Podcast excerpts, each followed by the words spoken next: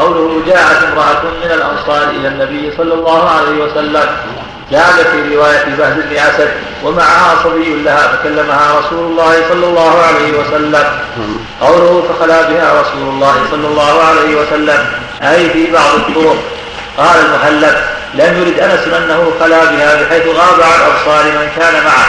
وإنما خلا بها بحيث لا يسمع من حضر شكواها ولا ما دار بينهما من الكلام. ولهذا سمع أنس آخر الكلام فنقله ولم ينقل ما دار بينهما لأنه لم يسمع. انتهى. ووقع عند مسلم من طريق حماد بن سلمة عن ثابت عن أنس رضي الله عنه أن امرأة كان في عقلها شيء. قالت يا رسول الله إن لي إليك حاجة. فقال يا أم فلان انظري أي السكك شئت حتى حتى أقضي لك حاجتك. وأخرج أبو داود نحو هذا ونحو هذا السياق من طريق حميد عن أنس رضي الله عنه. لكن ليس فيه أنه كان في عقلها شيء. قوله فقال والله إنكم لا أحب الناس إلي. زاد في رواية بهز مرتين. أخرجه في الأيمان والنذور من طريق وهب بن جرير عن شعبة ثلاث مرات. وفي الحديث من قبل يعني, يعني نعم. نعم. وقد تقدم في فضائل. يعني الأنصار رضي الله عنهم وأرضاهم لما حصل منهم من الخير العظيم والإيواء والنصر رضي الله عنهم. إنكم لا أحب الناس إلي. قال مرتين ثم لا رجعتها قالها قالها ثلاثة. الله المستعان. نعم. الأنصار شعار والناس دثار نعم. نعم. وقد تقدم في فضائل الأنصار. توجيه قوله أنتم أحب الناس الي وقد تقدم فيه حديث عبد العزيز بن صهيب عن أنس مثل هذا اللفظ أيضا في حديث آخر. وفيه سعة حلمه وتواضعه صلى الله عليه وسلم. هذا من حيث العموم. من حيث العموم. وأما من حيث الافراد فحب الناس إليه الصديق. رضي الله عنه. ومن النساء زوجته عائشة نفس الصديق نعم لكن من حيث العموم الأنصار أحب الناس اليه يعني أحب القبائل وأحب الناس اليه من المؤمنين. نعم. وفيه سعة حلمه صلى الله عليه وسلم وتواضعه وصبره على قضاء حوائج الصغير والكبير. وهكذا ينبغي للمسؤول الإمام والأمير والقاضي والمفتي والمسؤول. ينبغي له يتحمل الصبر لقضاء حاجة الناس. ويتواضع المسكين المرأة المسكينة والشيخ الكبير هو صاحب الحاجة إذا أحب أن يخلو به قليلا ليسمعه شيء لا يسمعه الناس. كل هذا من سنته عليه الصلاة والسلام ومن خلقه عليه الصلاة والسلام. نعم. وفيه أن مفاوضة المرأة الأجنبية سرا لا يقدح في الدين عند أمن الفتنة. ولكن الأمر كما قالت عائشة وأيكم يملك إربه كما كان صلى الله عليه وسلم يملك إربه. نعم نعم باب ما ينهى من دخول المتشبهين بالنساء على المرأة. نعم. بسم الله الرحمن الرحيم. الحمد لله رب العالمين والصلاة والسلام على نبينا محمد وعلى آله وصحبه أجمعين. قال الإمام البخاري رحمه الله تعالى باب ما ينهى من دخول المتشبهين بالنساء على المرأة. حدثنا عثمان بن أبي شيبة حدثنا عبد عن هشام بن عروة عن أبيه عن زينب بنت أم سلمة عن أم سلمة رضي الله عنها أن النبي صلى الله عليه وسلم كان عندها وفي البيت مخنث فقال المخنث لاخيه أم سلمة عبد الله بن أبي أمية إن فتح الله عليكم الطائف غدا أدلك على ابنه غيلان فإنها تخبر باربع وتخبر بثمان فقال النبي صلى الله عليه وسلم لا يدخلن هذا عليكم.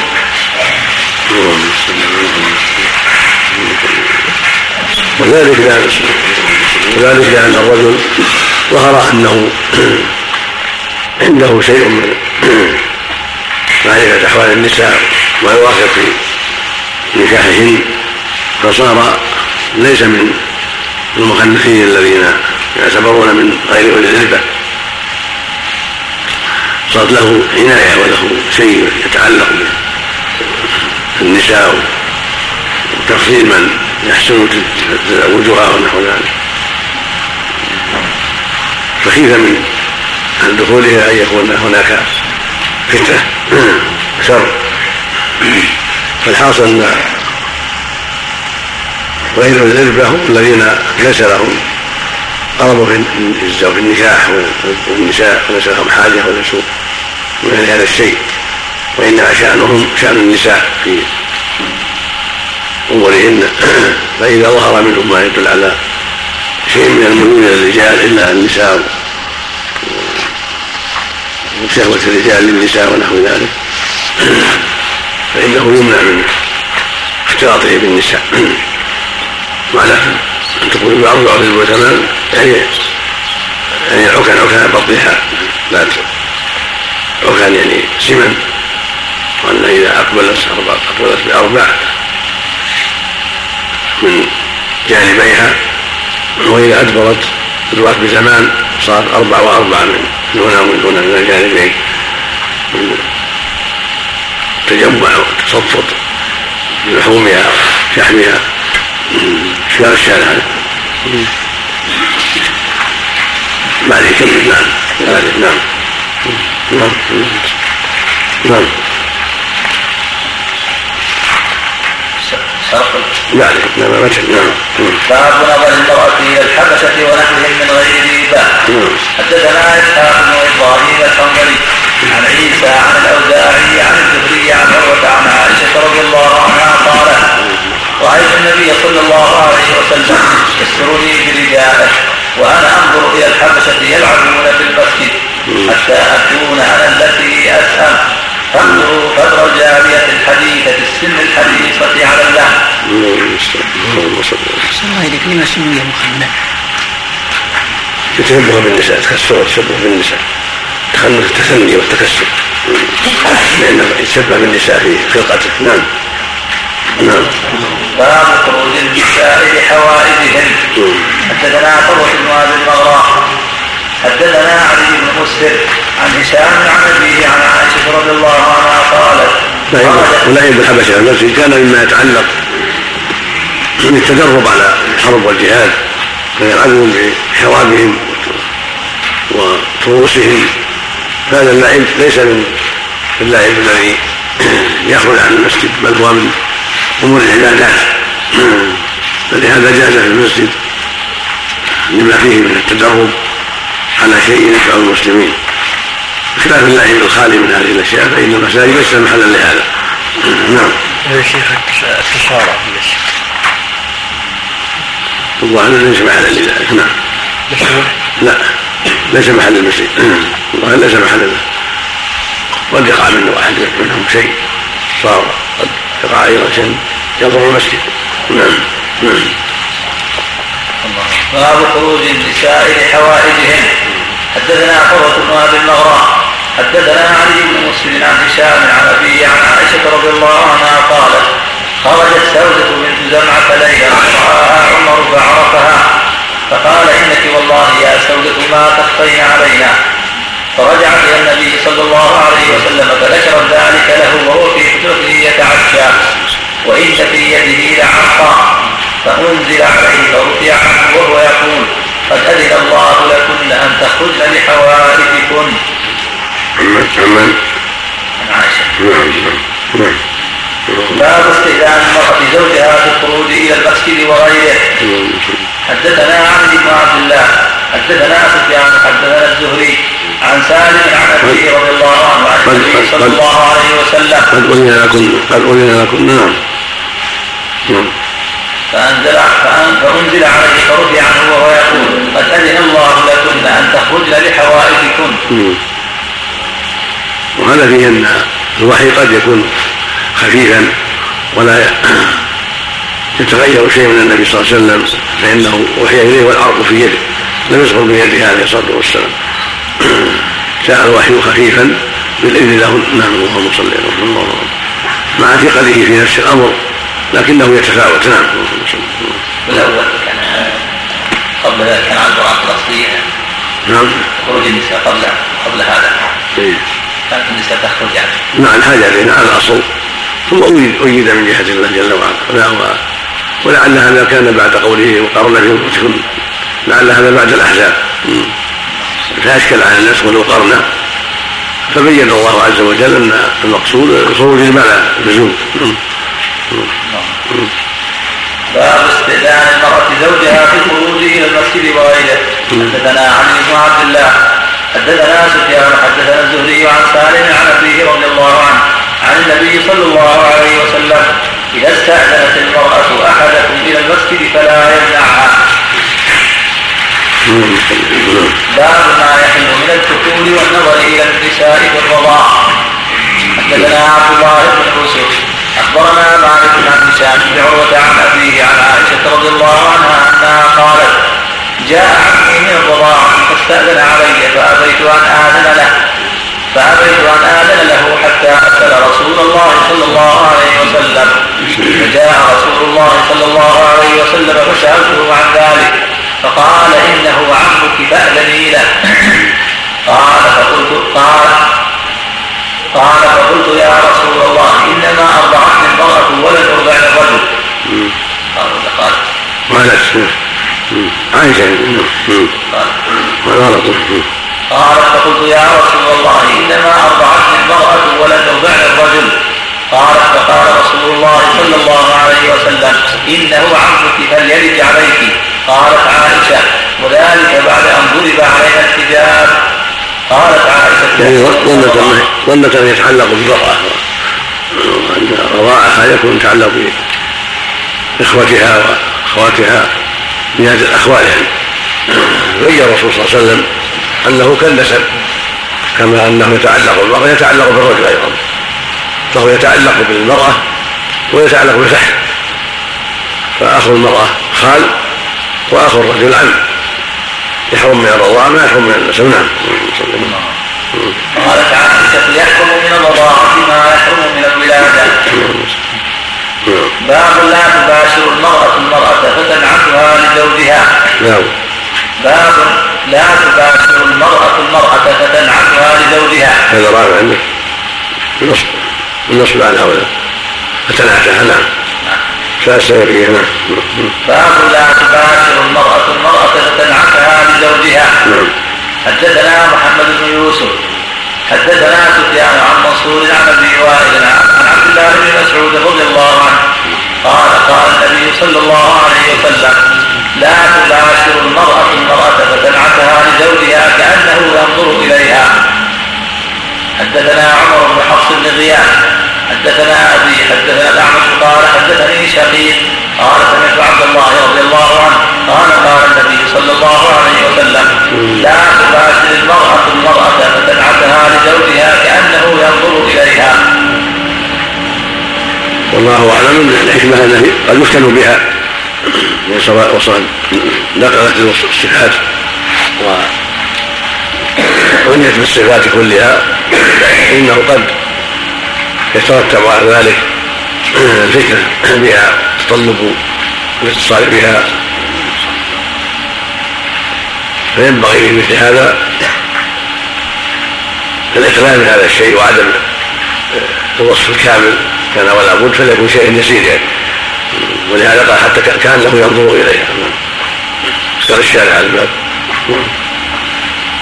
قوله باب لا تباشر المرأة المرأة فتنعتها لزوجها.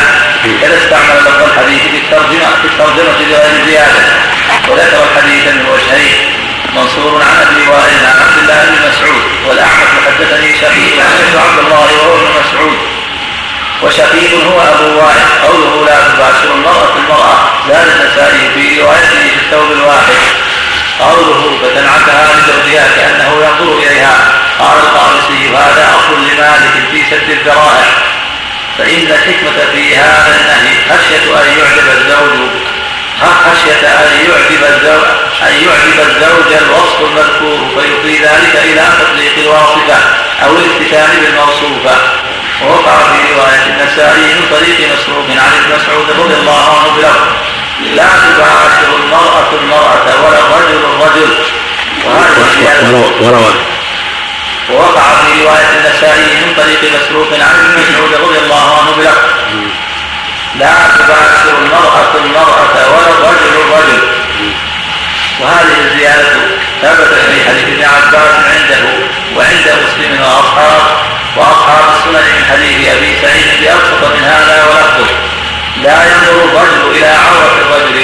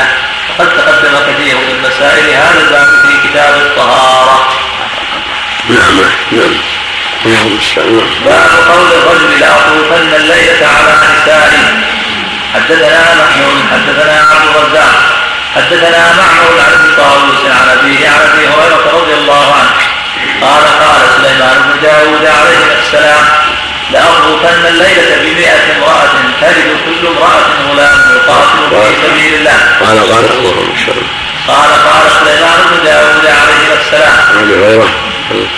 عن أبي هريرة رضي الله عنه قال قال رسول قال قال سليمان بن داود عليه السلام. لأطوفن الليلة بمئة امرأة تلد كل امرأة غلام يقاتل في سبيل الله. فقال له الملك قل إن شاء الله. فلم يقل ونسي. فأطاف بهن ولم تلد منهن إلا امرأة نصف إنسان. قال النبي صلى الله عليه وسلم لو قال إن شاء الله لم يحلف وكان أرجى لحاجته.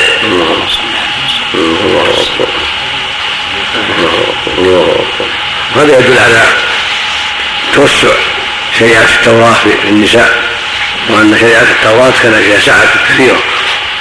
في إباحة النساء حتى قال سليمان ما قال. ويدل على عنده هذا العدد الكثير من الزوجات. هكذا جاء في قصة داود ويدل على هذا المعنى أيضا. ويدل على أن شريعة التوراة كانت أوسع لمسألة النساء. ثم قصر الله ذلك في شريعة محمد على أربع. لا يجوز الجمع أكثر من أربع.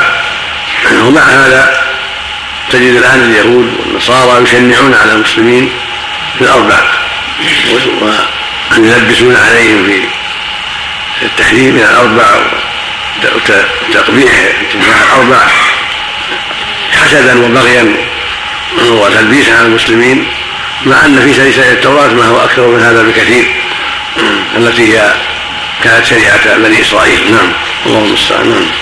نعم.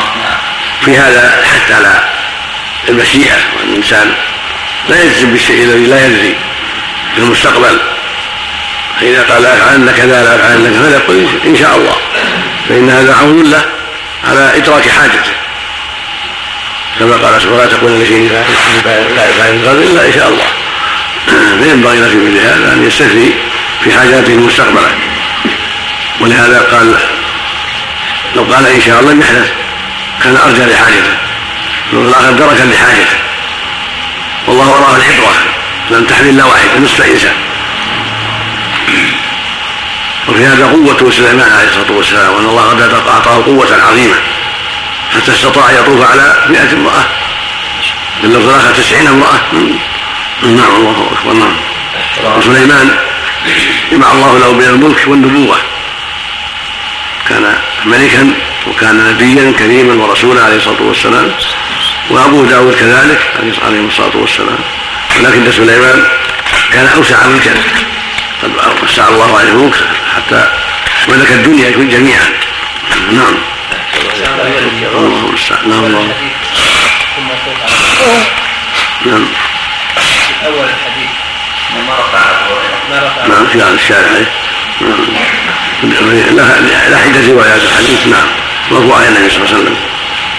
كأنه لم ينشط هنا فلم يرفعه ورفعه في موضع آخر. في الشارع ما كرر ما كرر.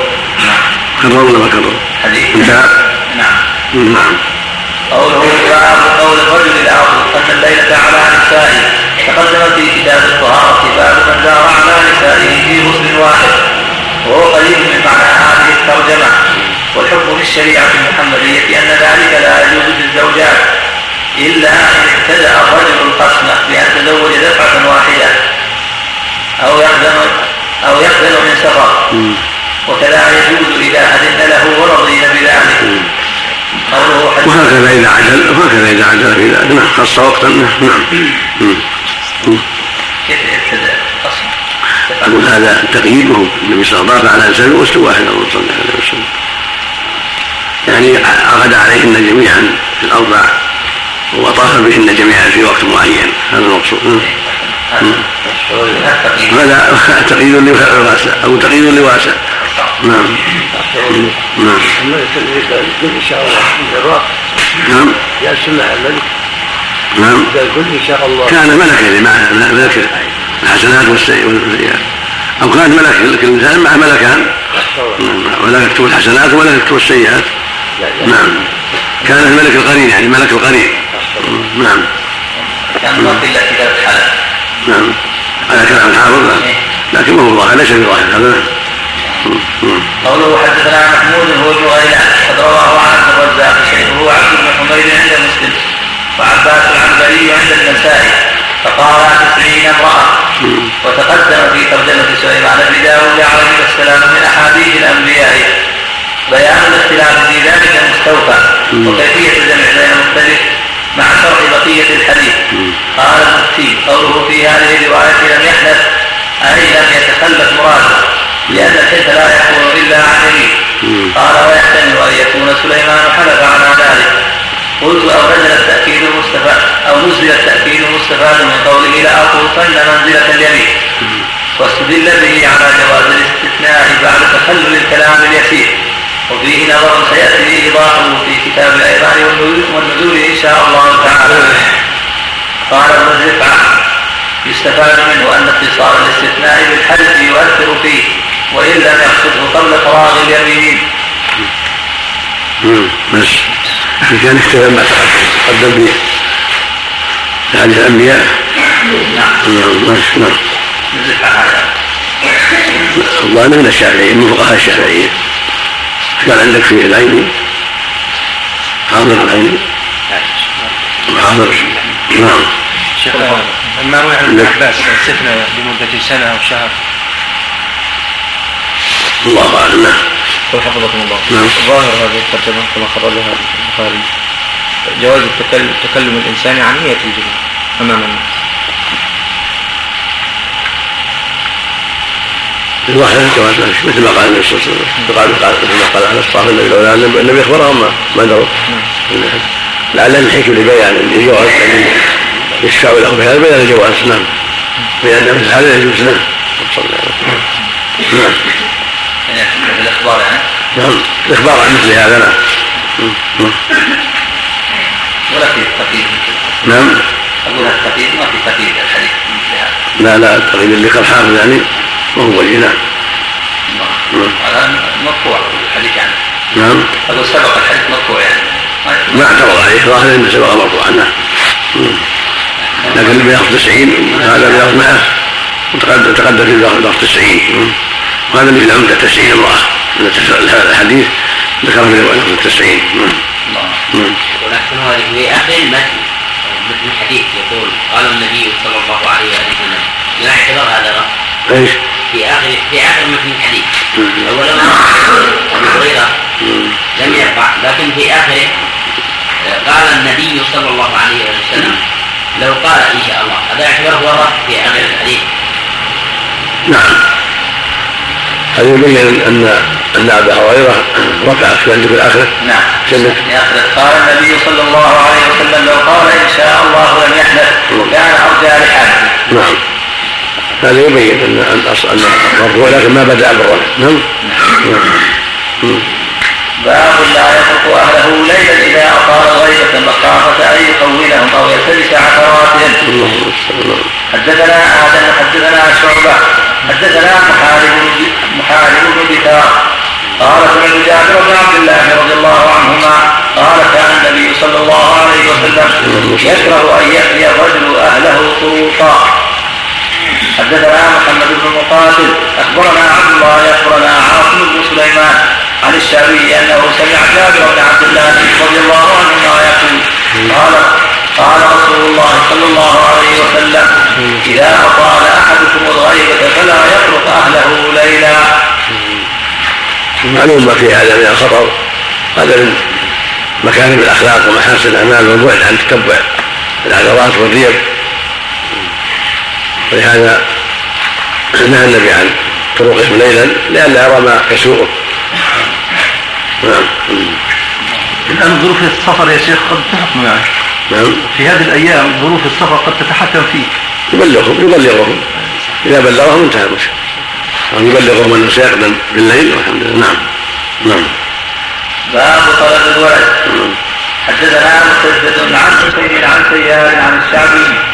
عن جابر رضي الله عنه قال كنت مع رسول الله صلى الله عليه وسلم في غزوة فلما قتلنا تعجلت على بعير فطلت فلحقني راكب من خلفي فالتفت فإذا أنا برسول الله صلى الله عليه وسلم. قال اعجله قلت إني حديث عهد بعرس قال فذكرا تزوجت أم طيبا قلت بل طيبا قال فهل لا جارية تلاعبها وتلاعبه قال فلما قدمنا ذهبنا لندخل فقال انزلوا حتى تدخلوا ليلا أي عشاء لكي تنتشط السعيد وتستحد المغيبة. قال وحدثني الثقة أنه قال في هذا الحديث الكيف الكيف يا جابر؟ يعني الولد. حدثنا محمد بن الوليد.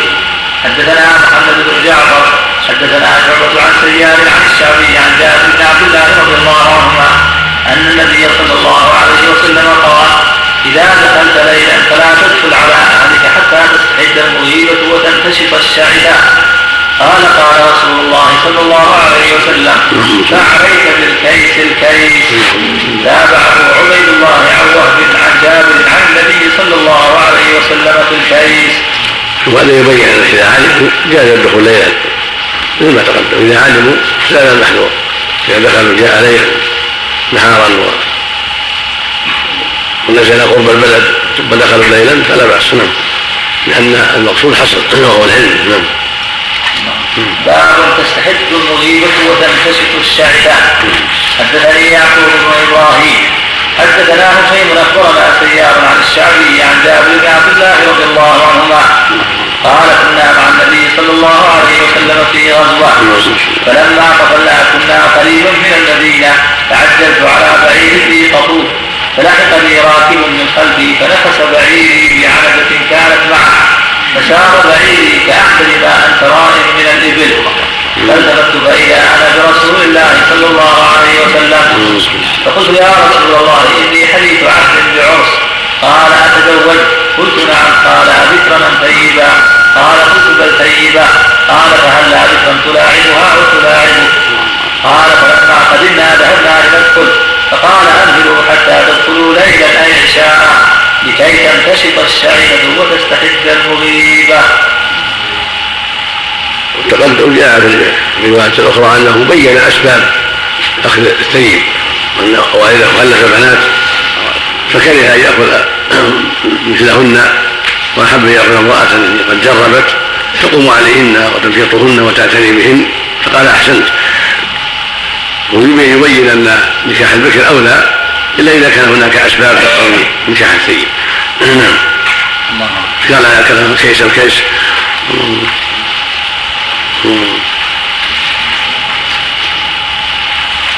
قوله تابعه عبد الله عن وهب عن جابر عن النبي صلى الله عليه وسلم في الخير عبيد الله هو ابن عمر العمري وعرف هو ابن كيسان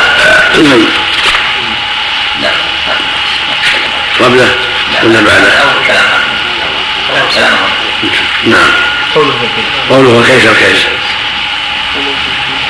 والمتابع في الحقيقة هو وهب لكنه نسبها إلى عبيد الله بتفرده بذلك عروة. نعم قد روى محمد بن إسحاق وهب بن كيسان هذا الحديث مطولا. وفيه مقصود الباب. لكن بلفظ آخر كما سأبينه. ورواية عبيد الله عبيد الله بن عمر تقدمت موصولة في أوائل البلوع في أثناء حديث أوله. كنت مع النبي صلى الله عليه وسلم في غزاة فأبقى في جملي. قصة الجمل بطولها. وفيه قصة تزويج جابر. وقوله أفلا جارية تلاعبها وتلاعبه وفيه أما إنك قادر فإذا قدمت فالكيس الكيس وقوله فالكيس وقوله فالكيس بالفتح فيهما على الإغراء وقيل على التحذير من ترك الجماع قال الخطابي الكيس هنا بمعنى الحذر وقد يكون الكيس بمعنى الجد وحسن التأني. وقال ابن الأعرابي الكيس العقل كأنه جعل طلب الولد عقلا.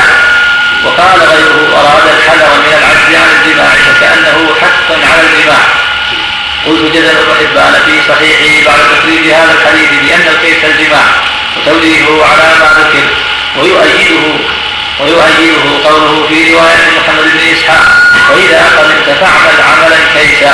وفيه قال جابر فدخلنا حين أمسينا. فقلت للمرأة إن رسول الله صلى الله عليه وسلم أمرني أن أعمل عملا كيسا. قالت سمعا وطاعة فدونك. قال فزدت معها حتى أصبحت خرجه ابن خزيمة في صحيحه قال عياض فسر البخاري وغيره الكيس بطلب الولد والنسل وهو صحيح. قال صاحب الأفعال كاف الرجل في عمله حدق وكاف الولد وكاف كاف الرجل؟ حدق حدق كاف الرجل في عمله حدق وكاف ولد ولدا كيسا. نعم. وقال الكسائي كاف الرجل ولد له ولد كيس. نعم. انتهى. وأصل الكيس العبد كما ذكر الخطابي. لكنه بمجرده ليس المراد ليس المراد هنا. والشاهد لكون والشاهد لكون الكيس يراد به العقل قول الشاعر. وإنما الشعر لب المرء يعرضه. على الرجال فإن كيسا وإن حمقا فقابله بالحمق وهو ضد العقل ومنه حديث الكيس من دان نفسه وعمل لما بعد الموت. والأحمق من أتبع نفسه هواها. وأما حديث كل شيء بقدر حتى العجز والكيس. فالمراد به الفتنة. باب ولا يبدين زينتهن إلا لبعولتهن في أول أول ما قرأت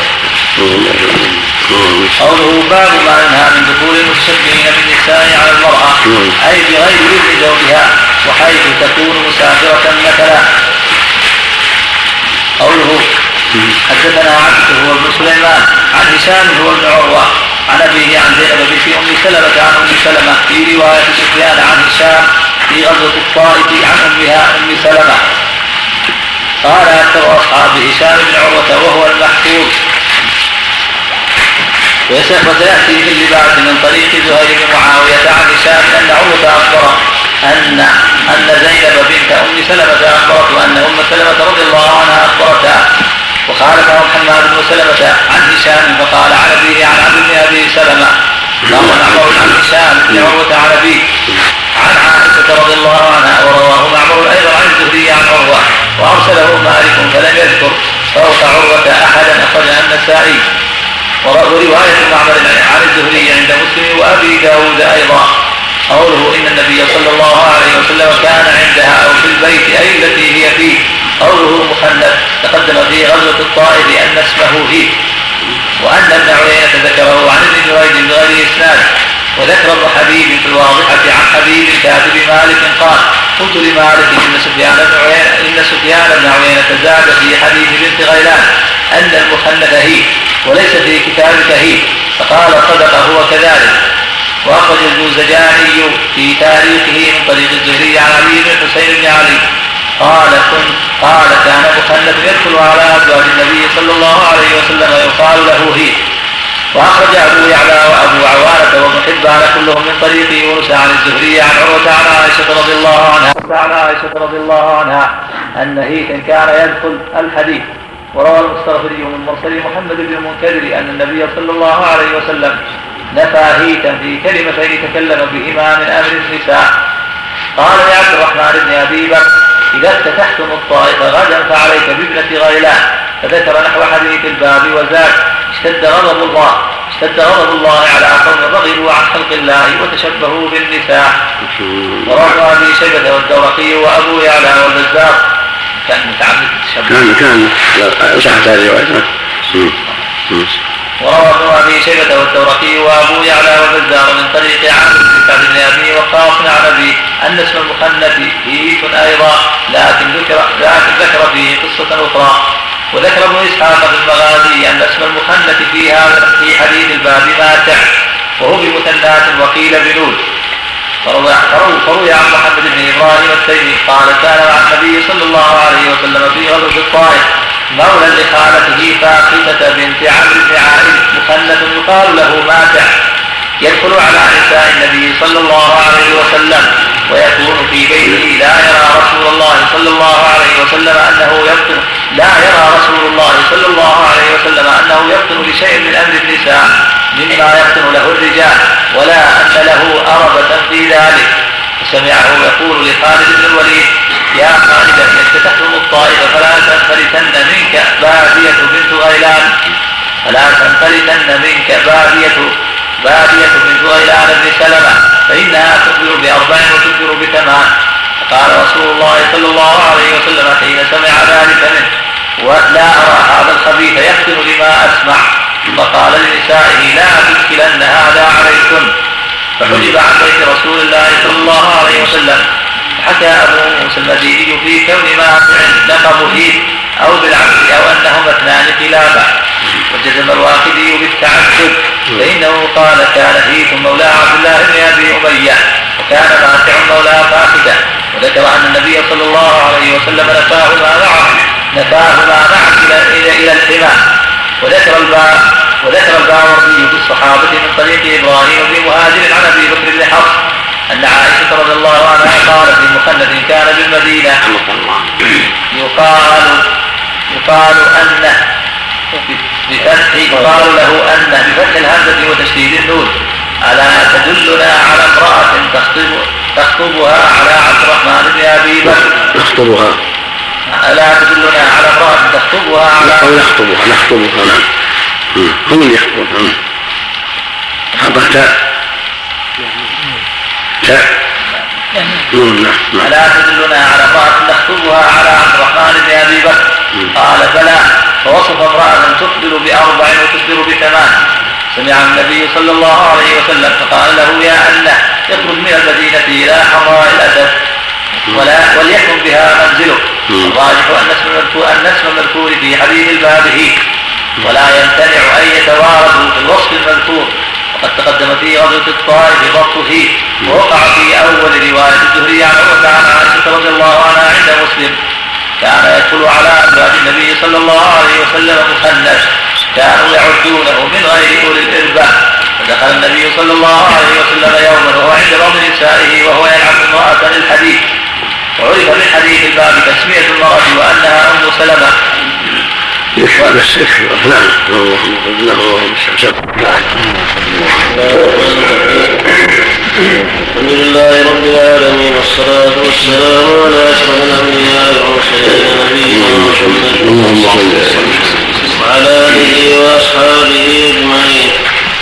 قال الإمام البخاري رحمه الله تعالى باب تستحد الغيبة وتنتشط الشائبة حدثني يعقوب بن إبراهيم حدثنا هشيم اخبرنا سيار عن عن جابر بن عبد الله رضي الله عنهما. قال كنا مع النبي صلى الله عليه وسلم في غزوة فلما قبلنا كنا قريبا من المدينة. تعجلت على بعير لي قطوف فلحقني راكب من قلبي فنقص بعيري بعنزة كانت معه. فسار بعيري كأحسن ما الفرائم من الإبل فالتفت فإذا أنا برسول الله صلى الله عليه وسلم. فقلت يا رسول الله إني حديث أهل بعرس قال تزوجت؟ قلت نعم. قال بكرا زيبا قال قلت من زيبا قال فهلا ذكرا تلاعبها وتلاعبك. قال فلما قدمنا ذهبنا لندخل فقال اعملوا حتى تدخلوا ليلة العشاء. لكي تنتشط الشريعة وتستحد المغيبة بسم الله الرحمن الرحيم. قد سبق هذا الحديث قد سبق رواه المؤلف. وعلى عادته يترجم على كل فقرة وكل جملة. لينتبه القارئ ويستفيد من معنى الحديث. فإن هذه التراجم بمثابة الشرح. كل جملة أو كل كلمة لها أهمية يترجم عليها ويعيد الحديث إما مختصرا وإما مطولا وإما بإسناد آخر. لينتبه القارئ ويستفيد من هذه الكلمات العظيمة كلمات الرسول صلى الله عليه وسلم. وفيه من الفوائد أن المقصود من نهيه صلى الله عليه وسلم عن الطرق ليلا ألا يهدم على أهله وهم غارون. بل يكون هناك عندهم خبر. ولهذا لما قدموا نهارا قال أمهلوا حتى تدخلوا ليلا. كي تلتقط الشعثة وتستحد المغيبة؟ وعلم بذلك أن النهي عن الطرق ليلا لئلا يفجأهم ويقدم عليهم على غرة. فتكون المرأة على غير حال حسنة. وربما ازدراها وربما هو إلى طلاقها. وربما وجد منها شيئا فيسره وذكر الاستحداد المغيبة والنشر الشعيفة كالمثال لتهيؤ المرأة وانتباهها لقدوم زوجها. الاستحداد هو أخذ الهانة بالحديد والحلق والانتفاق معروف في إصلاح الشعر بما جرت العادة من الإصلاح. والمقصود من هذا كله أن تستعد له وأن تكون على حالة حسنة حتى لا يزدريها وحتى لا ينفر منها وحتى لا يتشوش منها وأن تجدها على حال أقبح. من يتخونهم قد يكون عندهم شيء من التساهل. فالسنة للمؤمن أن لا يتخون أهله وأن يحرص على أن يأتيهم وهم على حال حسنة. وأن لا يفجأهم بمجيئه إليهم فيرى شيئا لا يعجبه. نعم. ثم أيضا ثم أيضا في حسن الخلق صلى الله عليه وسلم داعب جابر وقال له اولا تواضع الصحون حيث حرك بعيره ونكس بعيره حتى يتحرك حتى يتقدم. وهو رسول الله عليه الصلاة والسلام وهو إمام المسلمين. فلم يقل إن هذا لا يليق مني أن أحرك بعير واحد من الرعية أو أسوق عليه. ثم يقول له زوجت قال نعم ثم قال بكرا طيبا. ثم قال هل بكرا تلاعبها وتلاعبك كل هذا شيء فيه إيناس ومداعبة. وتواضع منه عليه الصلاة والسلام. هكذا ينبغي للكبار والرؤساء والأعيان مع أصحابهم ومع إخوانهم أن يكونوا متواضعين مؤانسين متحدث بالحديث الذي يشرح الصدور ويؤنس الأخ والصاحب نعم.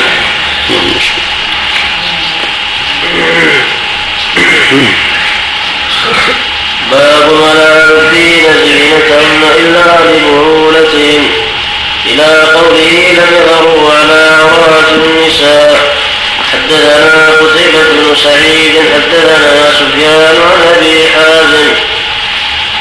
قال اختلف الناس بعيش دوي جرح رسول الله صلى الله عليه وسلم يوم أحد. فسألوا سهل بن سعد الساعدي وكان من آخر من بقي من أصحاب النبي صلى الله عليه وسلم بالمدينة فقال ما بقي من الناس أحد أعلم به مني؟ كانت فاطمة رضي الله عنها تغسل الدم عن وجهه وعلي يأتي بالماء على فرسه فأخذ حصير فحرق فحشي به جرحه. نعم قد يدل على أن الحصير شعب النخل حرق وجوضع على الجرح التي رماده يوقف الدم ولهذا استعملوا هذا لما غسلوا غسلوا فلم يقف الدم خلت الحصير قابلة حرقته ثم سدد جاءت رماده وعلى محوط الجرح حتى يبس وقف وهذا جرحه الذي أصاب اليوم واحد عليه الصلاة والسلام. فإنه جرحت وجنتاه جزء البيض على رأسه وجرحت شفته اللهم صل عليه وسلم. نعم. باب الذين لم يبلغوا الحلم منكم؟ الله عليه وسلم الترجمة. يعني الظاهر والله أعلم. جهه ما وقع من كون حاجة. كون فاطمة. والنساء والنساء كنا ان فتوات حذر سوقهن وفاطمه جاءت تصب الماء عليا وسائل واشباههم كان هذا قبل الحجاب نعم. فيكون هذا من الزيادة التي لا بأس بها قبل الحجاب ثم جاء الحجاب فنهي عنها نعم. كانت المرأة تبدي قدميها ويديها ووجهها. ثم قال عمر ما قالت تحجب نساءك ثم الحجاب في سورة الأحزاب نعم. بعد أحد بسنتين تقريبا. يعني سهل شاهد نعم. هذا. نعم. يعني سهل شاهد هذا خاطر. شاهد هذا نعم شاهد وشاهد غيره نعم. حدثنا احمد بن محمد أخبرنا عبد الله أخبرنا سفيان عن عبد الرحمن بن عابس سمعت ابن عباس رضي الله عنهما سأله رجل شهدت مع رسول الله صلى الله عليه وسلم العيد حاء أو فطر باب ولا يبدين زينتهن إلا لبعولتهن.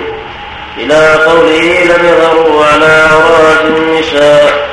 حدثنا قتيبة بن سعيد حدثنا سفيان عن أبي حازم.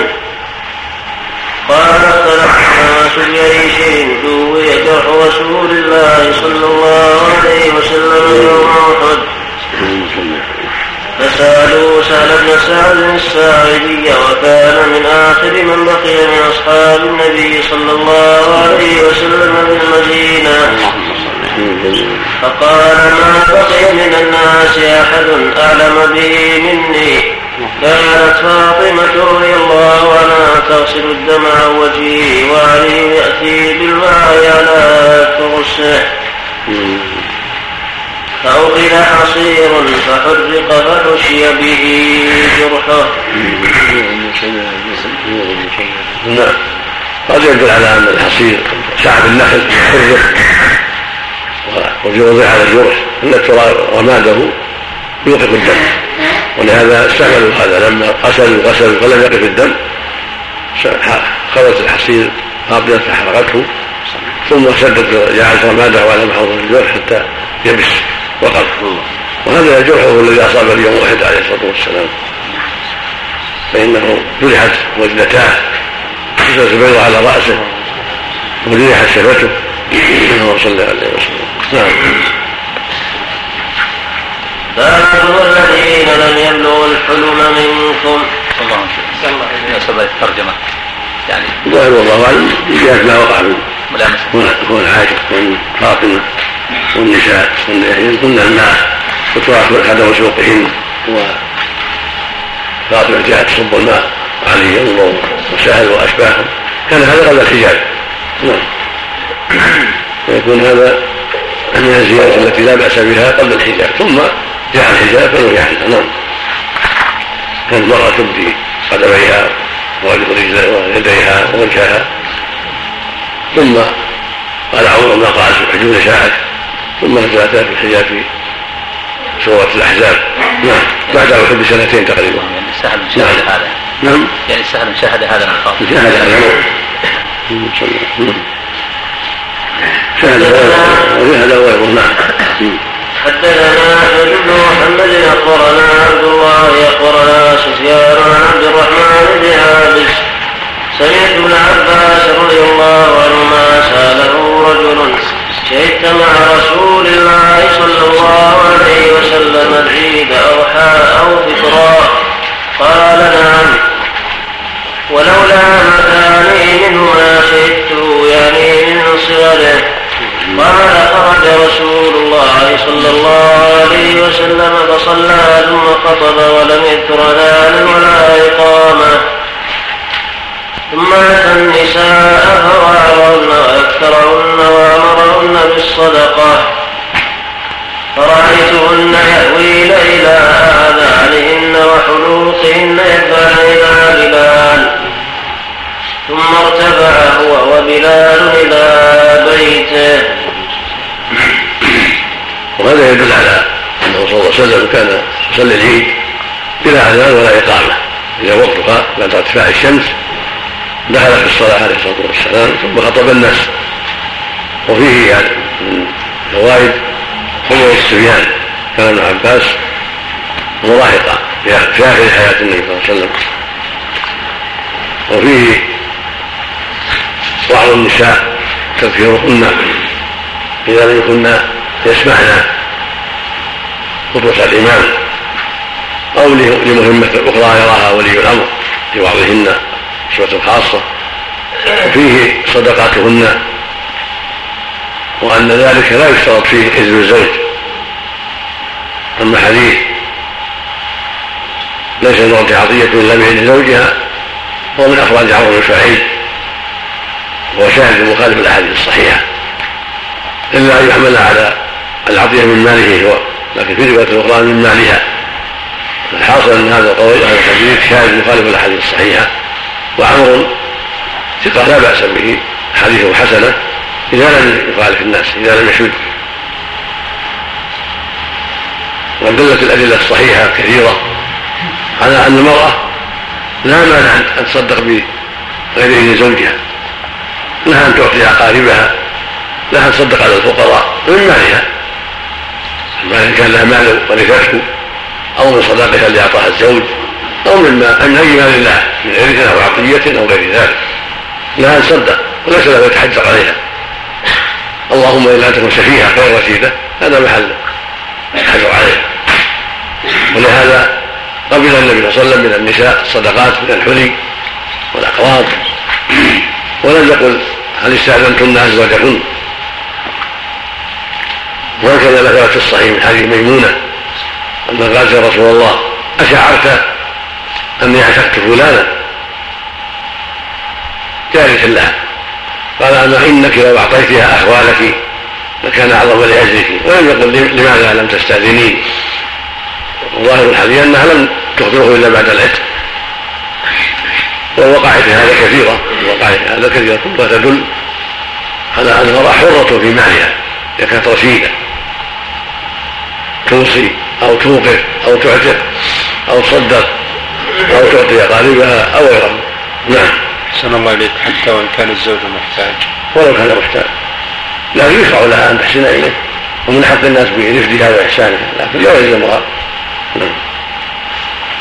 باب قول الرجل لصاحبه ألا رستم الليلة وقال الرجل ابنته في الخاصرة عند العتاب. حدثنا عبد الله بن يوسف اخبرنا مالك عن عبد الرحمن بن القاسم عن أبي عائشة رضي الله عنها.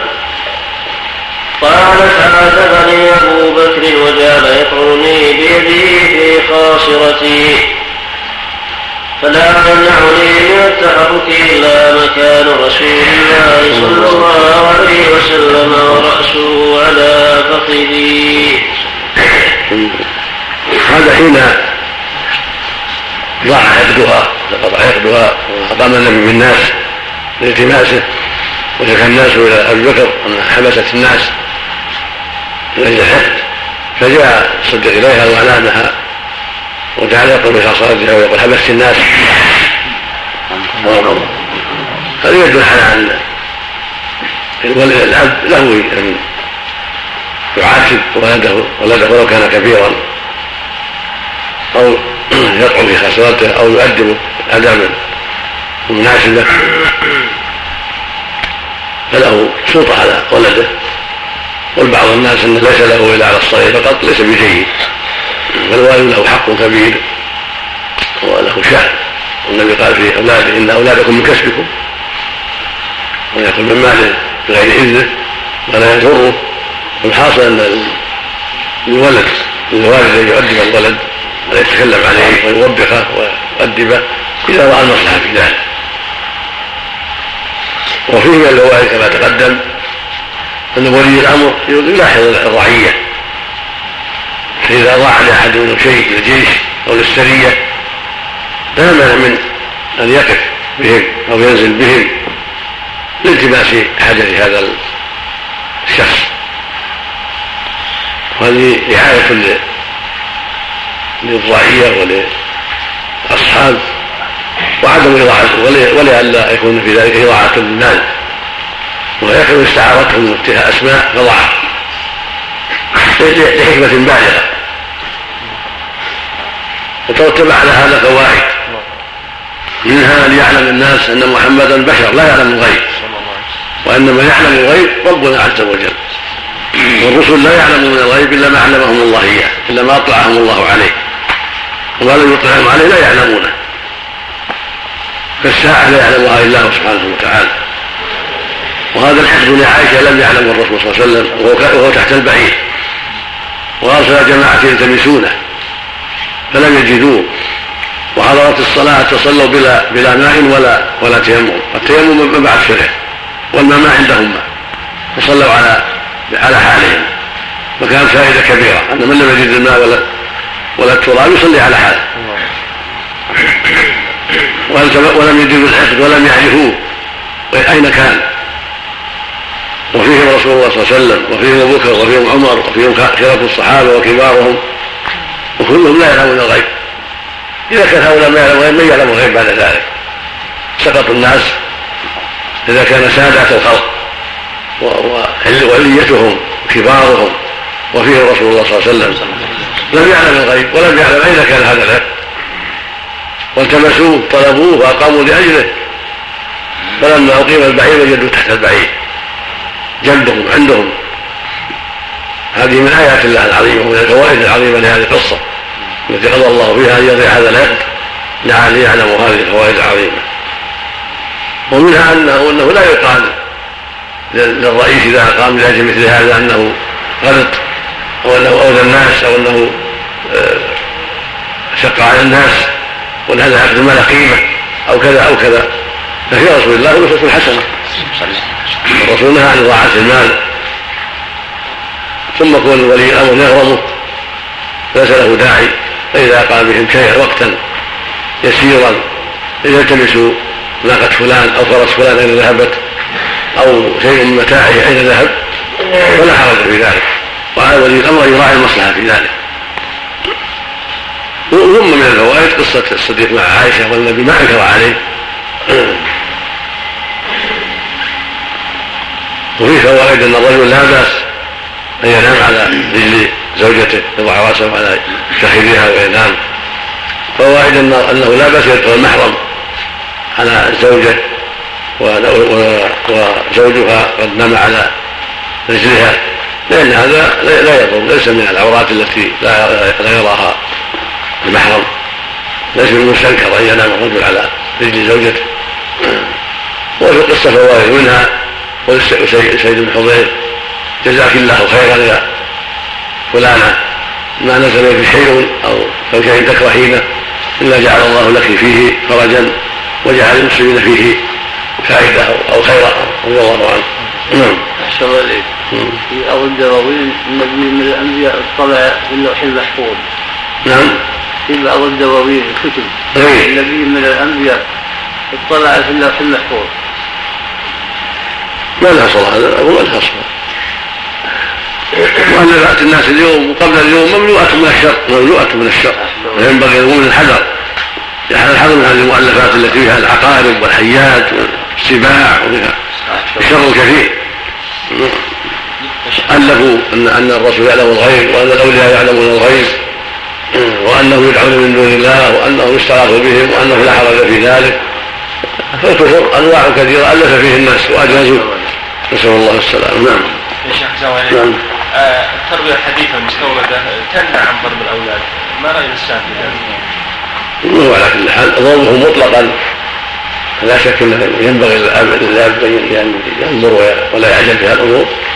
ضربهم في التربية قبل أن يبلغوا حق واضربوهم على العشر مشروع. وبعد البلوغ محل الخلاف. مشهور عند العلماء أنه لا يضربهم ولكن يوبخ. إذا رأى الشيء يوجب التوبيخ. قصة عائشة يؤخذ منها فائدة التعليم الخفيف. كتاب الطلاق باب قول الله تعالى يا أيها النبي إذا طلقتم النساء فطلقوهن لعدتهن وأحصوا العدة. أحصينا وحفظنا وأعددنا وطلاق السنة أن يطلقها طاهرا من غير جماع ويشهد شاهدين. هذا طلاق السنة. يطلقها طاهرا غير جماع أو في حال الحمل ويشهد شاهدا على ذلك. لأن الشيطان حريص على الإنسان وقد يزين له الرجوع عن طلاقه ويكذب نفسه ما يجرى مني شيء. فالشاهدان يحولان بينه وبين طاعة الشيطان النفس الأمارة بالسوء فلا يطلقها بالحيض ولا في النفاس ولا في طول جامعها فيه ولكن يطلقها في حال الحمل ظهور الحمل أو في حال كونها طاهرا بعد طهرها من حيضها ونفاسها قبل ان يجامعها نعم. لحديث عمر الاسد نعم. نعم. المشهور انه سنة. نعم. لقوله تعالى وأشهدوا اشهد على طلاقها ورجعتها نعم الله اللي صرف الأمر هو الأصل الامر بالوجوب صرف إلى الوقاية. النبي صلى الله عليه وسلم ما قال طلقها. وانكر عليه طلقها بالحي ولم يقل. أشهدت وما أشهدت. والوقائع الكثيرة التي تعرض عليه عليه الصلاة والسلام. ولم يقل لهم هل أشهدت على هذا الله الباب الذي قبله بوى البخاري باب قول الرجل صاحبها لا عرفت الليلة وذكر الحافظ إنه لم يذكر فيه حديث لكن هل يجوز الانسان أنه يسن له؟ ان لا من الحديث من الحديث. هل حديث جابر نعم. نعم. ما في بأس. نعم. أو ما في بأس من الرجل يسأل نفسه نعم. نعم. طيب النفوس ما تقبل هذا نعم. حدثنا اسماعيل بن عبد الله قال حدثني طلحه زوجته ابو طلحه وزوجته أيضا لما لما مات ولده ولم تطلع عليه الا بعدما اتصل بها نعم قال العصر البارحه نعم نعم حدثنا اسماعيل بن عبد الله قال حدثني مالك بن هو على سبيل الوجود على سبيل اللي مصلحه يعني شرعيه المصلحه لها أسباب يعني. ومن يدعو له إلا لأسباب مئات الولد أو لغير هذا من الأسباب على سبيل وجود السفهاء نعم.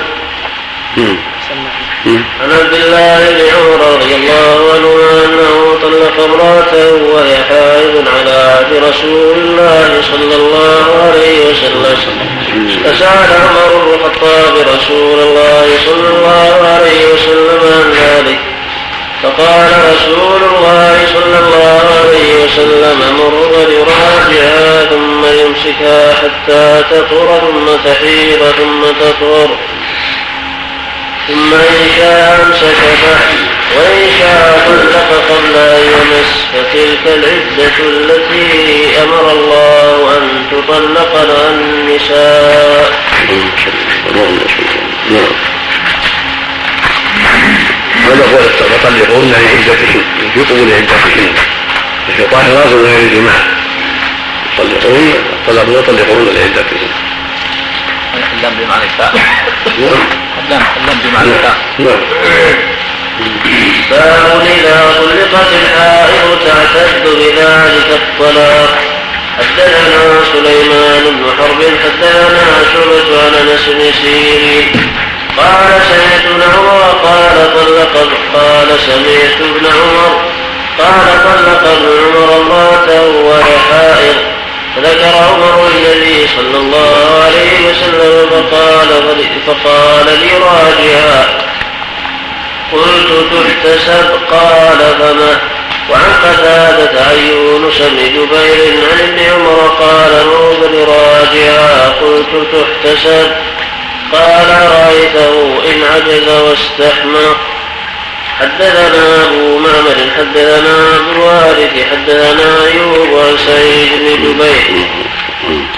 عن ابن عمر رضي الله عنهما قال حسبت علي بتطليقه هذا مسألة بين أهل العلم.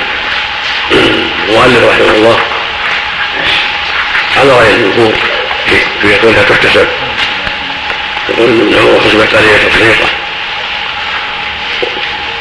روى عن سالم ونافع أنه احتسبها وهذا وهذا اخذ الجمهور لا صوتك يا شيخ.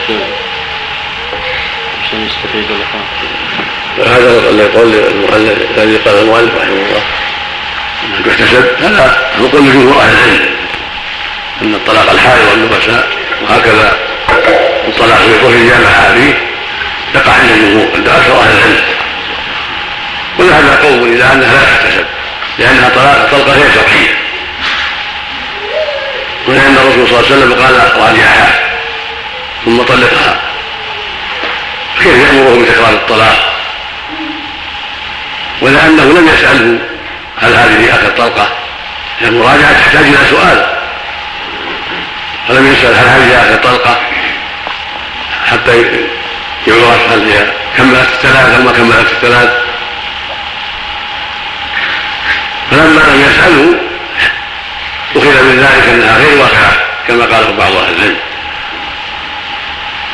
ولهذا ذهب خلاف بن عمرو وطاووس وجماعه إلى أنها لا تحتسب وأن الطلاق المخالف للشر لا يحتسب.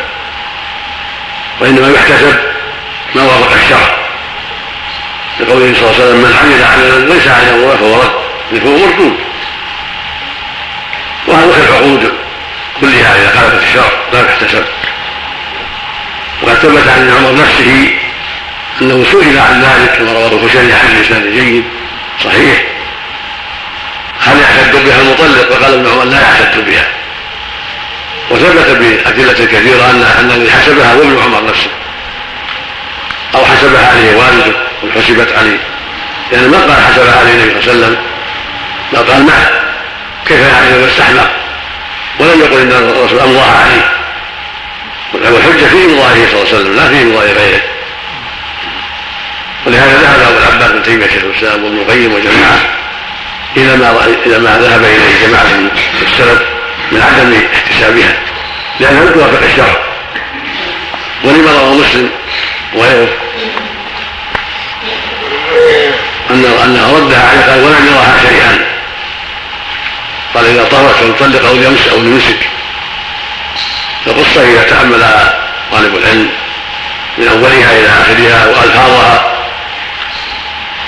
عرف أن سياقها يقتضي أن هذا الطلاق غير معتمد وغير واقع وأنه يستأنف طلاقا جديدا إذا رغب في ذلك. ومعنى فليراجعها فيردها. مثل المراجعة المعروفة رجع رجعت بعد الطلاق. المراد به المراجعة التي هي إعادتها إلى إلى بيته. إلى فراشه كما يعيد أمواله الأخرى إذا خرج أعادها مثل ما قال النبي لبشير ارجعوا الغلام رد يعني. قد بسط ابن القيم رحمه الله هذا في الهدي وفي اعلام الموقعين وفي الإغاثة. بسطه أيضا ابو العباس في فتواه كثيره رحمه الله نعم. الله جزم أقول بالحكم. على واحد ان يراجعها نعم. ولو حسب التطبيق.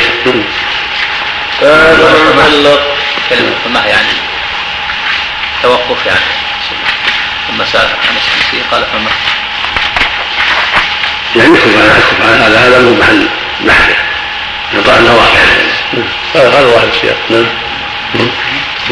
باب من طلق الرجل امراته بالطلاق. حدثنا الحميدي حدثنا الوليد حدثنا اوزاعي قال سالت الزهرية أي أزواج النبي صلى الله عليه وسلم استعاذت منه. قال أخبرني عروة عن عائشة رضي الله عنها أن ابنة الجون لما دخلت. لما أدخلت على رسول الله صلى الله عليه وسلم ودنا منها قالت أعوذ بالله منك.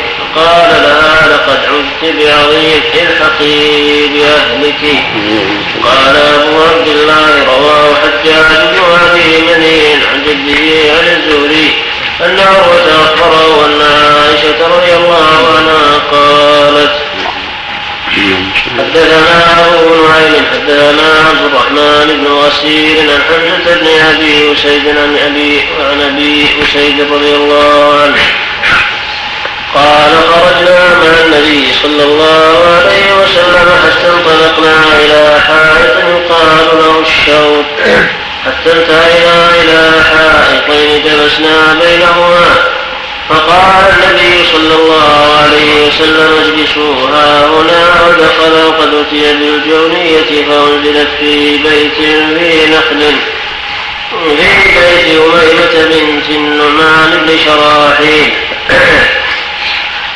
ومعها دايتها حاضنة لها فلما دخل علي النبي صلى الله عليه وسلم قال أبي نفسك لي؟ قالت وهل تهب وقالت وهل تهب الملكة وهل تهب الملكة نفسها للسوقة للسوقة قال فأوى بيده يضع عليه قال فأهوى بيده يضع يده عليها لتسكن. وقالت أعوذ بالله منك. فقال قد عذت بمعاذ ثم خرج علينا فقال يا ابا اسيد اكسها رازقين رازقيين والحقها بأهلها. وقال الحسين بن الوليد النيسابوري عن عبد الرحمن عن عباس بن سهل عن أبيه وابي اسيد قال تزوج النبي صلى الله عليه وسلم أميمة بنت شراحيل فلما أدخلت عليه بسط يدعو إليها فكأنها كرهت ذلك فأمر أبا سيد أن يجهزها ويكسوها ثوبين رازقيين. حدثنا عبد الله بن محمد حدثنا إبراهيم بن أبي الوزير حدثنا عبد الرحمن. عن حمزة عن أبيه وعن عباس بن سعد بن سعد عن أبيه بهذا حدثنا حجاج بن منان حدثنا همام بن يحيى عن قتادة عن أبي غلا عن أبي غلاب يونس بن جبير. قال قلت لابن عمر رجل طلق امرأته وهي حائض فقال تعرف ابن عمر. إن ابن عمر طلق امرأته وهي حائض فأتى عمر النبي صلى الله عليه وسلم فذكر ذلك له. فأمره أن يراجعها فإذا طهرت فأراد أن يطلقها فليطلقها. قلت فهل عد ذلك طلاقا؟ قال أرأيت إن عجز واستحمق. باب من جوز الطلاق الثلاث. في كلام هذا الباب الأخير وعليك الحد واستحق ظاهر في انه له جواب. ما قال عدها ولا قال عدها نعم. الباب الأخير اليوم. قوله باب من طلق وهل يواجه الرجل راته بالطلاق؟ فيما بعده؟ الباب الأخير. هذا لا لقول تعود من تعود باب إذا طلقت الحائض. لا. اخر شيء انت جو أخبار نعم. ما تعلم التعود ما تترجم لها المؤلف من تعود ما من نعم. هذا في نفس الباب. نعم. قالوا باب من طلق وواجه الرجل امرأته بالطلاق. كذا الجميع وحذف ابن بطال من الترجمة قوله من طلق وكأنه لم يظهر له وجهه وأظن المصنف قصد إثبات مشروعية جواز الطلاق وحمل, وحمل حديث أبغض الحلال إلى الله الطلاق. على ما إذا وقع غير سبب وهو حديث أخرجه أبو داود وغيره. وأعل بالإرسال وأما المواجهة فأشار إلى أنها خلاف الأولى حديث لأن جيد علاج الانسان ليس بجيد علاج الانسان على قاعدة المشهوره ليست لأن لأن الثقة إذا وصل الحديث قدم على الأرسل وهو والذي والذي وصله ثقة. عن ابن عمر النبي صلى الله عليه وسلم قال ابعد الله الحياة الله الطلاق والمعنى أنه مبغوض لله إلا إذا صارت المصلحه ذلك. اذا صار له سبب نعم. من الذي وصله ما أتذكر الآن لكن ثقة. الرجل وهي حائض من القلب نعم. وجب عليه الطلاق نعم. لو أتى الرجل امرأته وهي حائض من القلب في من القلب نعم. ما يجوز هذا. وجب عليه الطلاق لكن؟ لا لا لكن عليه التوبة إلى الله. توبة. إذا اتاها الدبر هذه جريمة ومنكر من اللواط ما يجوز. عليه التوبه إلى الله وعليها التوبه إلى الله؟ وعليها لا تمكنه من نفسها لا يجوز لها تمكنه من الدبر يحرم عليها ذلك ويحرم عليه. ولكن ما تحرم عليه بذلك. هي باقيه زوجته. لكن عليهما أن يتوبا إلى الله جميعا. مم. أحسن الله إليك. مم. أحسن الله إليك يا شيخ. نعم. لا يقال أن النبي عليه الصلاة والسلام عدل عن طريق الطلاق إلى كنايته. اي في اي شيء؟ قال الحقي بأهله هذا بحث آخر ما بعد هذا هذا بحث آخر. يسأل عن عن وطر الدبر. لا. أو يسأل عن وطر الدبر. ما هو عن هذا يا شيخ؟ إيه. الحقيقة بذلك هذه كناية طلاق إذا نواها الطلاق صار طلاق. نعم. شيخ إذا طلق الرجل أكثر من ثلاث مرات عاد يحل له رجوعها؟ يعني إذا وقع ثلاث انتهى. إذا وقع ثلاث واقعات شرعيات ما تحل. لا يحل الرجوع إلا بعد زوج نص القرآن فإن طلقها فلا تحل حتى تنكح زوج يعني الثالثة نعم في الشام يا شيخ دائما بيقول علي الطلاق بالثلاث عليه الطلاق بكل كلمة. آه، صار زي الحلف يعني الله يهديه الله يهديه. فما الحكم يعني؟ الله يهديه. يختلف هذا يختلف. كان عليه الطلاق ما يكلف فلان أو ما يتكلم مع فلان أو ما يدعو فلان هذه هذه يمين. كان قصده اليمين قصده يعني منع نفسه من شيء. وإذا قصده عليه الطلاق إن إنما يفعل كذا وإنه يناوي إنه إذا فعل وقع الطلاق يقع الطلاق على حسب نيته على حسب النية. نعم. نعم. لهذا الرابع. فأشار نعم نعم. إلى أنها خلاف الأولى لأن ترك المواجهة أربق وألطف إلا إن احتيج إلى ذكر ذلك. ثم ذكر المصنف في الباب ثلاثة أحاديث الحمد لله أحدها حديث عائشة قوله أن ابنة الجود زاد في نسخة الصغاني الكلبية. وهو بعيد على ما سأبينه وقع في كتاب الصحابة لأبي نعيم من طريق عبيد بن القاسم عن هشام بن عائشة أن عمرة بنت الجود أولت من رسول الله صلى الله عليه وسلم حين أرسلت عليه.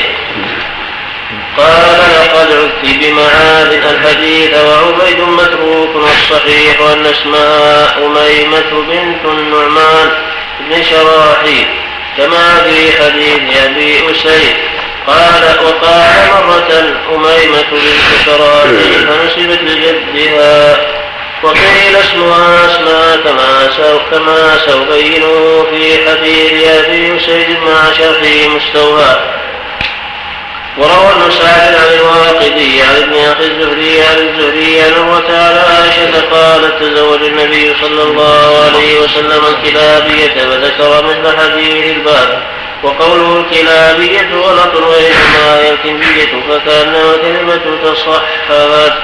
نعم للكلابية قصة أخرى ذكر ابن سعد بها على السند إلى الزهري وقال اسمها فاطمة بنت الضحاك.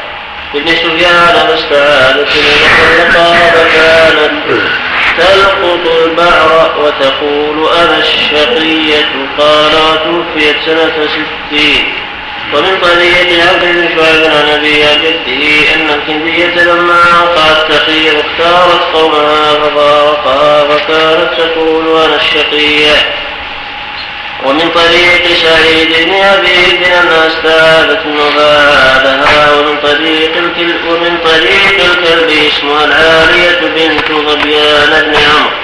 وحكم سعد أيضا ان اسمها بنت يزيد بن عبيد وقيل بنت يزيد بن الجون وأشار بن سعد إلى أنها المقصود المقصود من هذا أن المرأة يعني إما أنها جاهلة أو مخدوعة فلهذا قالت ما قالت. أعوذ بالله منك. كذلك صح عنها ما قالت والدها وحرت نفسها على السوقة كل هذا إن ثبت عنها فهذا من باب أنها مخدوعة أو من باب أنها جاهلة. ما عرفت المقام. ولهذا قال ما قال. ولو كان ولو كانت عندها بصيرة لم تقل مثل هذا. فلهذا حصل من النبي تطليقها وردها إلى أهلها وكسوتها. أما الإحكام كسبها ونسبتها لا يضر الموضوع. المهم أن أنه صلى الله عليه وسلم كان من شمائل أخلاقه ومن كرم أخلاقه لما رأى المرأة عندها شيء من النفوذ طلقها ولم يلزم يلزم ببقائها عنده مع ما رأى من حالها. وهذا من كرم الأخلاق لقد عتب بعظيم يعني من استعاذ بالله فأعينوه ومن كرم أخلاقه عليه الصلاة والسلام أنه من عليها وأمر برعايتها إلى أهلها.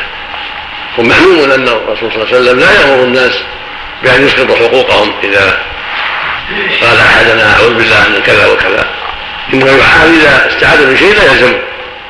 أما شيء يلزمه لو قالت زوجها أعوذ بالله منك ما يلزم يطلقها. لأنها لا حق عليها. لكن هذا من مكارم الأخلاق لما رأى منها ما رأى فارقها. وخلاف لو قال من عليه الدين أعوذ بالله منك أن تطلب مني دينك. أو من كان له حق عليه يقول أعوذ من أن تأخذ الحق مني هذا لا يلزمه. لأن الحقوق يجب أداؤها ولا تسقط إلا برضا أهلها وسماحهم. فالاستعاذة من الشيء الذي قال فيه الاستعاذة بالله فأعيدوه في الأمور التي لا تلزم. كذلك لو استعاذ من أن يجبر على الصلاة أو يجبر بالزكاة أو استعاذ أن يجبر بالصوم أو أو بالحج مع الاستطاعة ما يطاع. في أول ما طلع الحال أول ما ترجمة الثاني ما هو الواجب على الزوج إذا طلق؟ يعني ما هو واجب؟ يمتعها يمتعها في نفقة الحجة. يمتعها ما تيسر وينفق عليها تعتد نعم. الله العدة. نعم. إذا كان الطلاق رجعي. الله. نعم. وهذا كما قال النهائي يمتعها ما تيسر كسوة وغيره ولا عليه ولا ولا سعر نعم. الله. نعم. كما قالت ملكة نعم. أقول هل هي ملكة هي بنت الجوني تقولها يمكن يمكن أعداء الكندة من ملوك كندة نعم.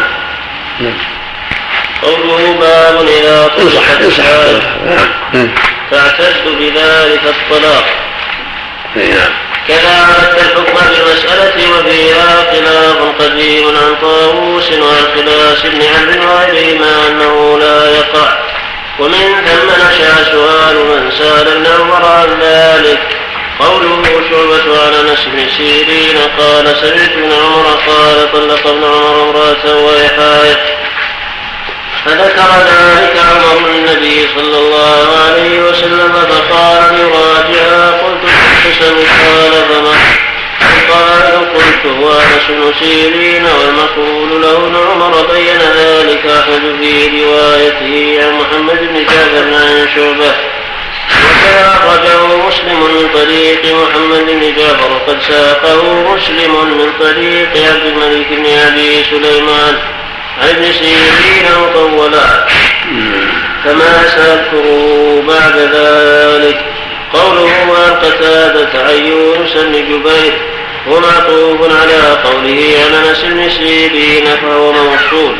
وهو من رواية شعبة قتادة ولقد أخرجه مسلم من رواية محمد بن جعفر عن شعبة عن قتادة. سمعت يونس بن جبير قوله عن ابن عمر قال مر فليراجعها هكذا اختصره. ومراده أن يونس بن جبير حكى القصة نحو ما ذكر أنس بن سيرين سوى ما بين من سياقه. قلت قوله قلت تحتسب هو برم أوله والقائل هو يونس بن جبير. قوله قال أرأيته في رواية الكشميهني أرأيت إن عجز واستحمق وقد اختصره البخاري ابتداء بسياق أنس بن سيرين وقد ساقه مسلم حيث افرده ولفظه سمعت ابن عمر يقول طلقت امراتي وهي حائر فأتى عمر النبي صلى الله عليه وسلم فذكر ذلك له فقال ليراجعها فإذا طهرت فإن شاء فليطلقها قال قلت لابن عمر أفيحسب بها؟ قال ما يمنع.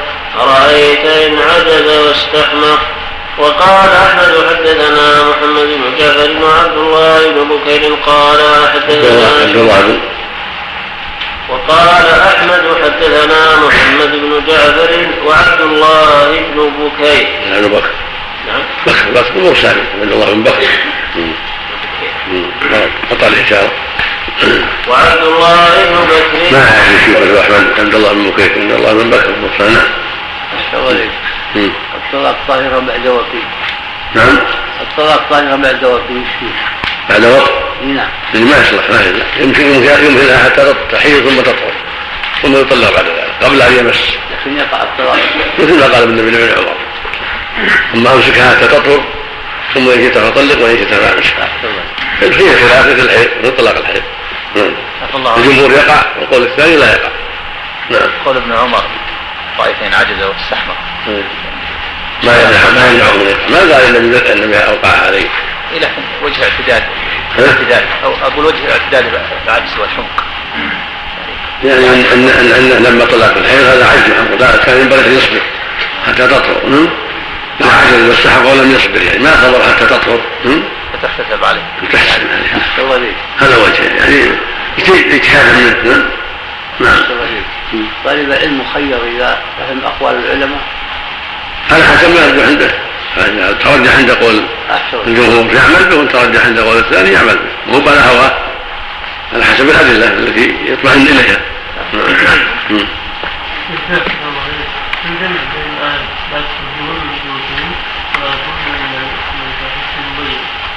وحديث الحقيقة هل تخرج المرأة من بيت زوجها أثناء العشاء؟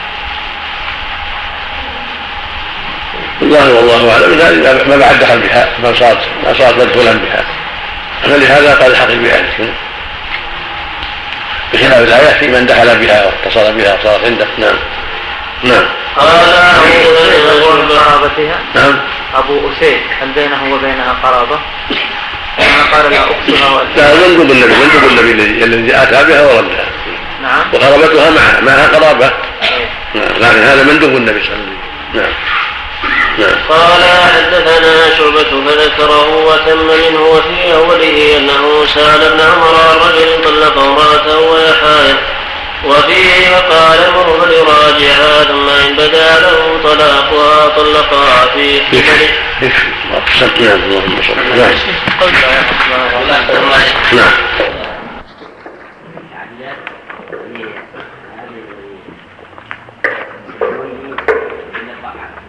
نعم. نعم ارفع صوتك.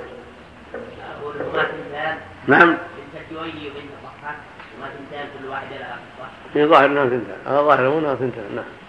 نعم. نعم. سم نعم. هل يجوز تحديد زمن الطلاق من قبل الزوج دون علم الزوج؟ نعم. هل يجوز تحديد زمن الطلاق؟ هل يجوز إيش تحديد؟ زمن الطلاق لا لا. أنا نيته أنا نيته متى ما أحب. هذا إليه. فيما بينه وبين الله متى شاء طلق. نعم.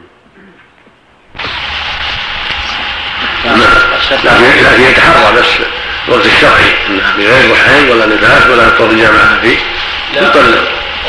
وإذا تزوجها ونية الطلاق هذا لا يضر. ولو نوى طلاقها بعد شهرين أو بعد سنة أو بعد سنتين أو بعد انتقال من البلد إلى بلد أخرى.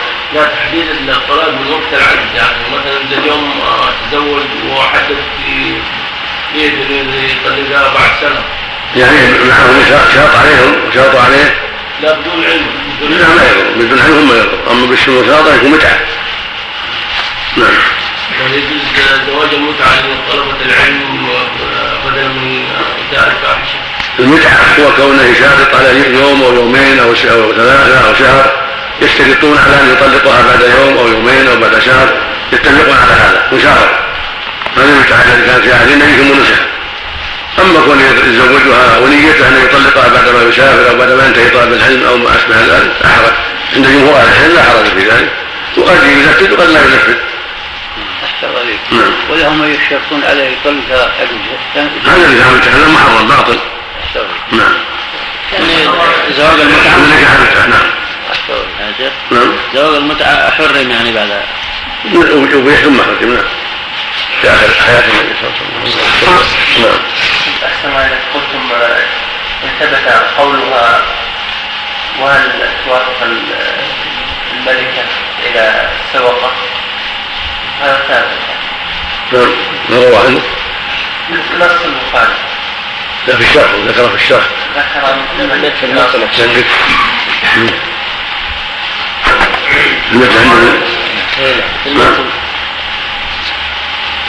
قال هبي نفسك لي. قالت وهل تهب الملكة نفسها للسوق. لا ما لبس عليها ما لبس عليها مسكينة نعم.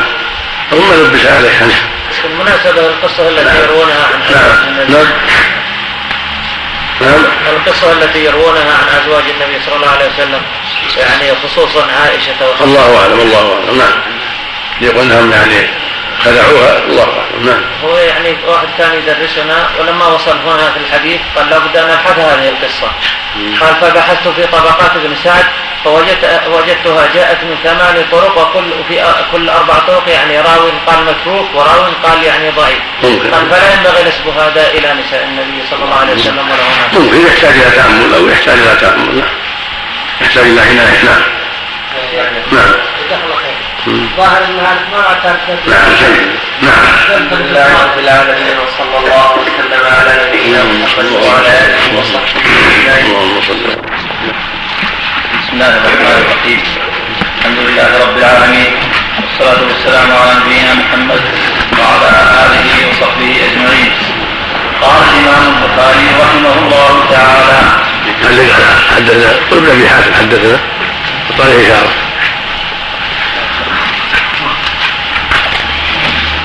قال حدثنا أبو سعيد. الاشاره هنا سقط. ويحرر لأن ابن أبي حاتم يدرك يحيى بن سعيد. هنا سقط. ويحرم لأن ابن أبي حاتم لم يدرك يحيى بن سعيد.